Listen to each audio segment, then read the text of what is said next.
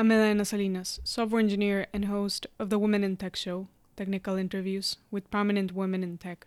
Kubernetes is one of the main open source systems used for cloud computing.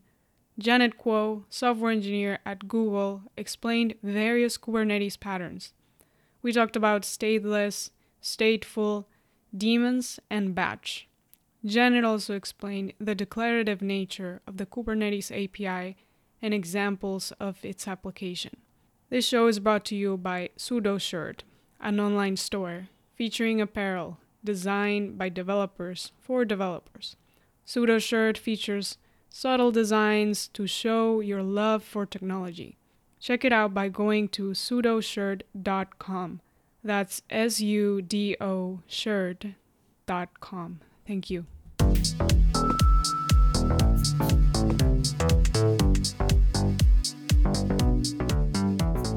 Um, Janet Kuo, software engineer at Google and co-chair of KubeCon and Cloud Native Con, is joining us today. Janet, welcome to the show. Thank you for having me. Today we're going to talk about several things in the cloud computing space, Kubernetes, Kubernetes patterns, APIs, and also KubeCon and Cloud Native. First, I want to begin with a quick recap of Kubernetes. We've done a show about it with Aparna in the past, but I want to get your opinion on this. What is Kubernetes? So, to me, Kubernetes is a platform for you to build your own platform, your, especially the distributed platforms. So, it's good for you to run and deploy your containerized applications at scale and it's really resilient so most of the times the tedious works are automated. Like when some of your machines suddenly dead or lose connection, your workload, your applications will still be running because Kubernetes can help you move the workload to somewhere else that's available for it to run. Or when a pod or a container suddenly terminates or exit, then Kubernetes can also help you to create a, another one to recover or when your traffic suddenly spikes, especially for like uh, shopping websites or for gaming website or gaming apps, then this kind of things happen a lot. So Kubernetes can also help you auto scale uh, your workloads and all those resources. So that's basically Kubernetes. What are some of the reasons why Kubernetes is becoming more popular. Talking about it, companies are exploring ways to migrate some of their infrastructure to it. What are some of the main reasons for this? So, I think the biggest reason is that Kubernetes solves those companies' problems.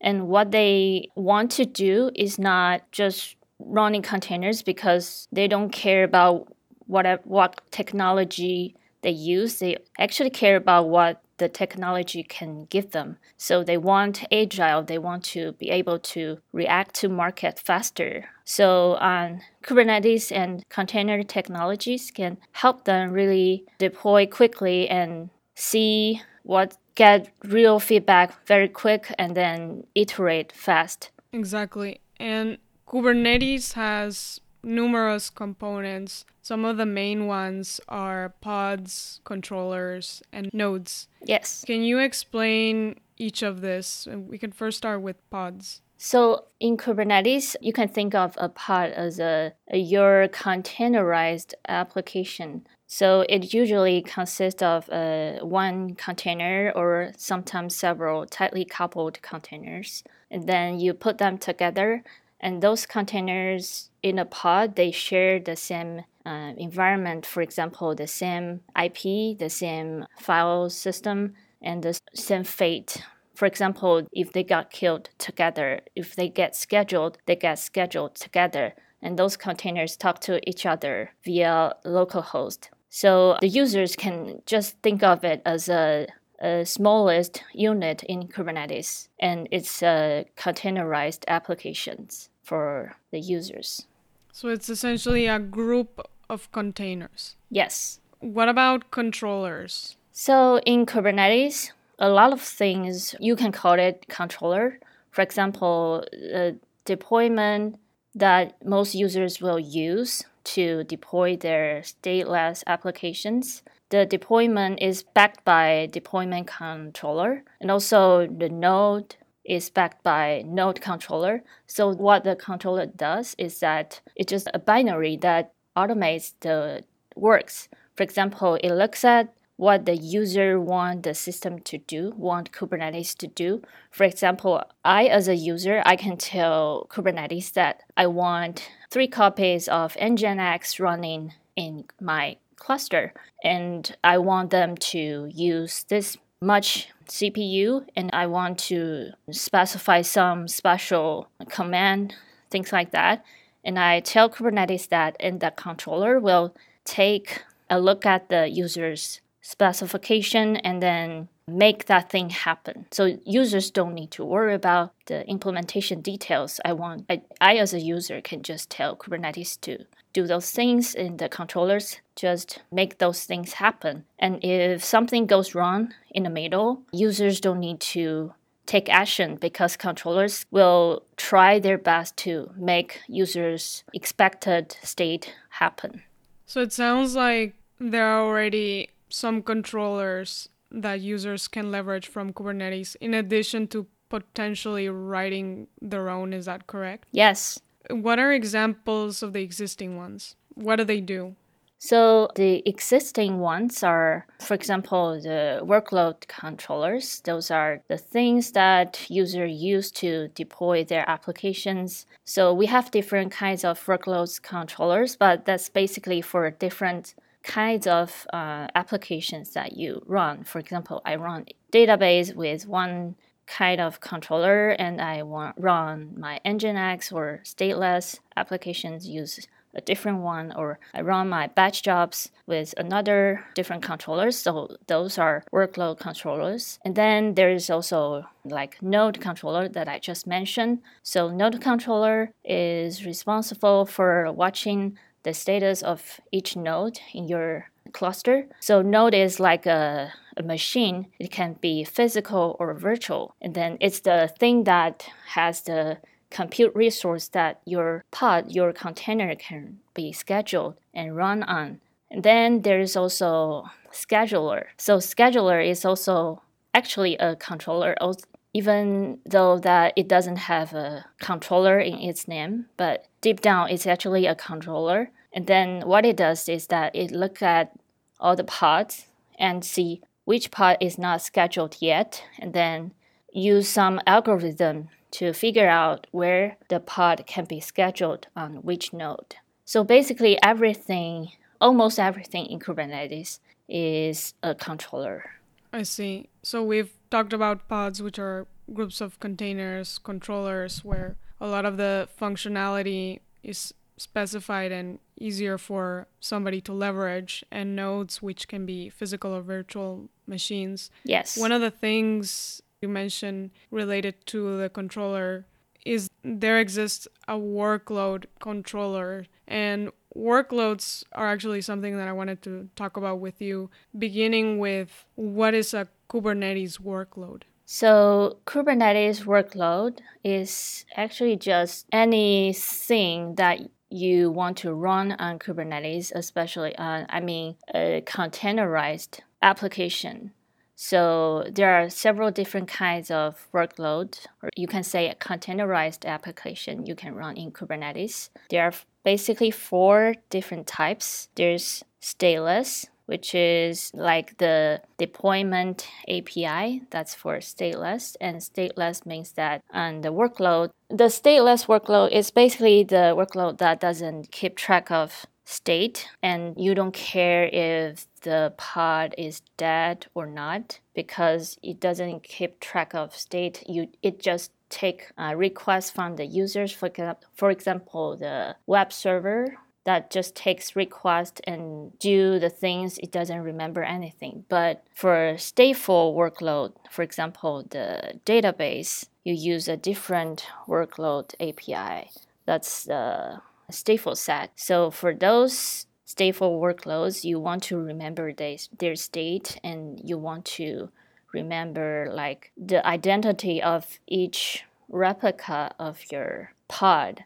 For example, if you have an etcd stateful set, then it may have three shards of pod, then each shard will have a unique identity and their own storage. So it's pretty different from the stateless one. And then there's a third type is daemon. So daemon means that um, it's something that runs one per every node. For example, for um, monitoring, it will be good for you to monitor your each of your node, or you can do logging in each of your node. And for that, we use daemon set API. And the last one is the batch jobs, and the API is called jobs. And then it's for running the thing that will eventually exit. For example, I want to process a work queue of email, or I want to render something, or I want to process something for machine learning, and then I can use the job that um, I can create each pod that will eventually exit after it finish whatever it needs to do. For example, I need to send a pile of emails from a queue, then I can launch a lot of jobs that takes one address from the queue and then send the email and then exit when it's done. And that's an example of the batch. So basically we have the four types of workloads, the stateless, stateful, the daemon, and the batch. What is the the end-to-end experience for creating a workload and running this this workload? So the end-to-end experience uh, starting from the user's end. So most users will either use uh, a, a kube control or their own client, or for example, they can use UI if they are using some UI. So basically, that will create something called API object or a configuration that we send to Kubernetes. So you can send it as a YAML file or a JSON file. And that's basically a API object that has the spec in it so that you can specify the user's intention in the spec. For example, run three replicas of Nginx. So after you send that request to Kubernetes, the request, if it's posted successfully, this request, I mean, this API object will be stored in the API servers etcd. So everything in Kubernetes talks to API server directly, and the state is kept in is kept in etcd, the state storage system in Kubernetes, and then after that, an other controller will query, make a query to the API server periodically, and then check the spec and make things happen.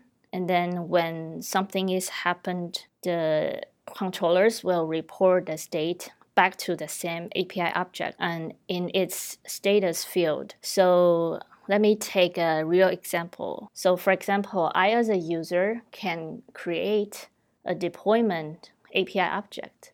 In the spec, I say the container image is nginx, and then I want three replicas, and then I send it to Kubernetes, and the API server um, takes the request and then put it in the etcd, and then done. And then the deployment controller sees it and notice there's something, there's a new deployment object being updated.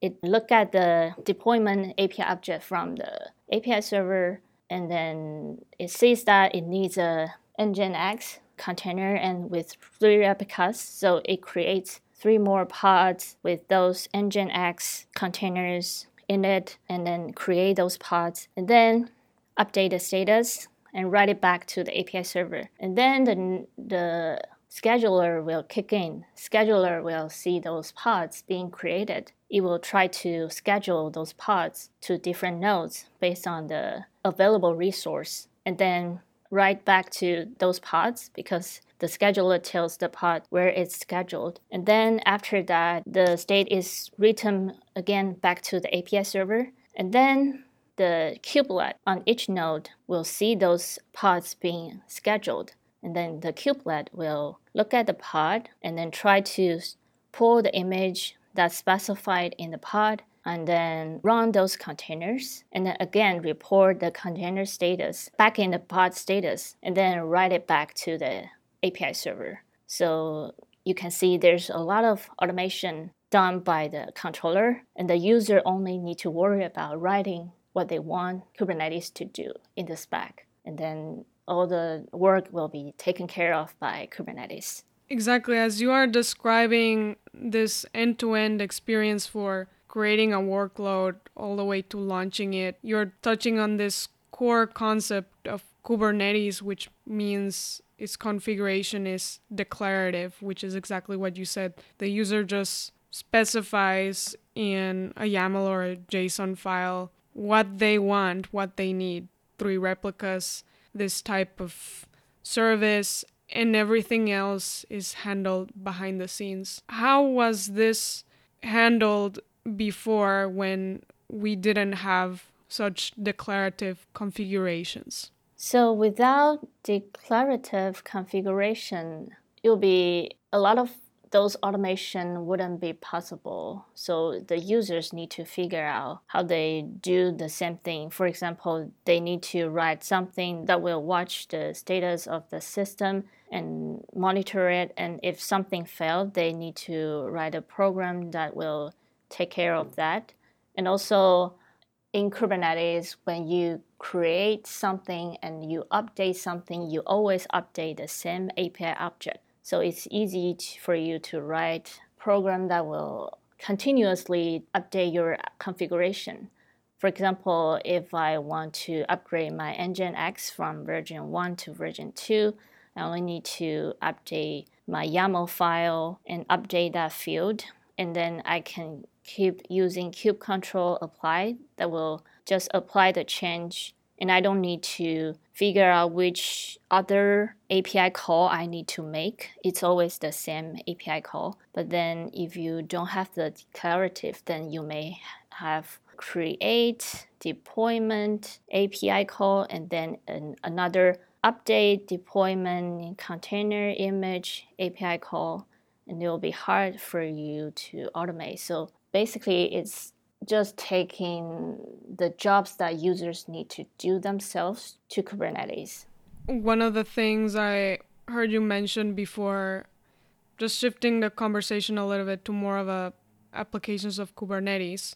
You've said Kubernetes can be used to manage robots. What type of functionality does Kubernetes provide for this use case? So it doesn't need to be robot. It's a, an example of um, how Kubernetes can manage resources outside of Kubernetes. So it can be any other external resource that's not a Kubernetes thing. And then in Kubernetes, there's a concept of custom API and custom controller. That's basically you can create, you can register your own API object and then use it the way that you use for the core Kubernetes API objects. And you can write your own controller that does the automation your Kubernetes cluster so that you can the benefit is that you can manage everything just um, using the Kubernetes API best practice. And then, so for a robot, you can, in the controller, you can write some code that will talk to the robot, the external resource. And that's how we can use Kubernetes to manage robots. So it can actually be anything. For example, a, a car, maybe, or your home devices. Exactly.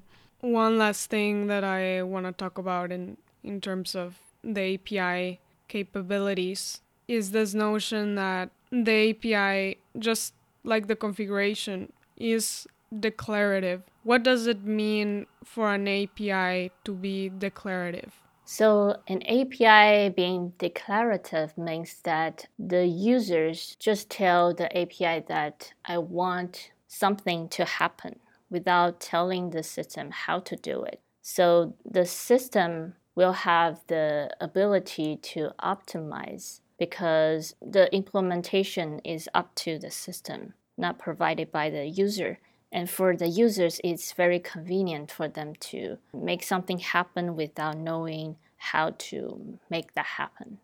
Before we finish, I want to switch gears for a bit and, and talk about KubeCon and Cloud Native Con, which you're a co chair of. Can you do a quick recap of what KubeCon and Cloud Native Con is? So KubeCon and Cloud Native Con is a conference that bring together the community and then to share the knowledge or exchange the experience of using cloud native technologies. And those technologies are the technologies like containers, service meshes, microservices, and declarative APIs, etc. And it allows the enterprises or the organizations or the individual developers to build and run their applications at scale and in a modern dynamic environments like